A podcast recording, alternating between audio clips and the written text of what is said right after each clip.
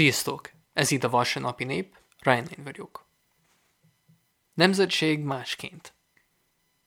Nemzetiség, kultúra, anyanyelvűség, faj, társadalmi osztály.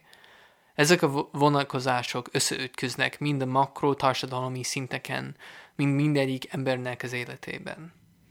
Edítvésnek határokat, lehetőségeket, előnyöket és hátrányokat számtalan kombinációban. Köbbevésed vagy vízbe nem biztos, hogy lehet mondani minden esetben. Ahonnan én jövök, Amerika, ott, ami vízbe vésetnek tűnt, annak egyre jobban látszódik a kőbe vésett lényege. Az amerikai állam tényleg államnak marad, megvalósítatlanul rengeteg embernek, akiknek épp nem olyan családban, vagy környezetben, vagy bőrben, vagy nemben született, amivel az amerikai jut- jutalommal jár. Nyitott, kék, végtelen ég helyett egy szüntelen elutasítás, lélektani hadviselés, rendőrségi erőszak támogatással. Ha nem vagy fehér, ha nem vagy férfi, ha nem vagy gazdag, sok szerencsét kíván az ország, mert sima utat nem ad. Ezzel foglalkozik Amerika most. De ebben az egész borzadályban érdekes jelenség rejlik. Amerika mindig állam volt. Amerika egy kitalált ország, egy történet, egy eladott világnézet, egy átgondolt alternatív jövő.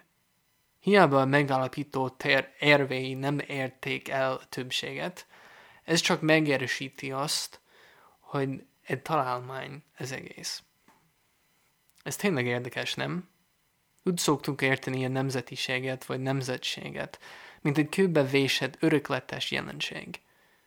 Ha nem születettél bele, nincs reményed arra, hogy hozzá tartozhatnál, sem részt vehetnél.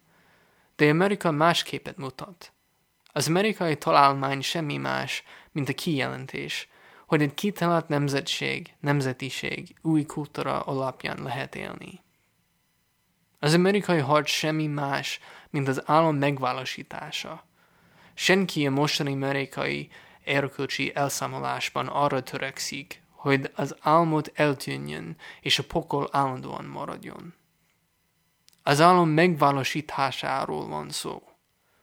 Egy kitalált, nem egy örökletes dologról van szó. Amerika azt mutatja meg, hogy egy nemzet működhet, mint szoftver. Áthadható, módosítható, javítható, és nem hardware, rögzített, módosíthatatlan, zárkozott. Ezt tartom észben, amíg megismerkedem Magyarországgal. Magyarok egy nép, de a magyarság valami más, valami gyakorlatos, valami gyakorlatban megy tovább, és nem verben. Legalábbis így képzelem el. Legalábbis így éltem át, amikor észrevettem mentális változát, változásokat bennem, amíg újra és újra visszatértem Magyarországra, annak ellenére, hogy más mutat az útilevelem és az anyanyelvem.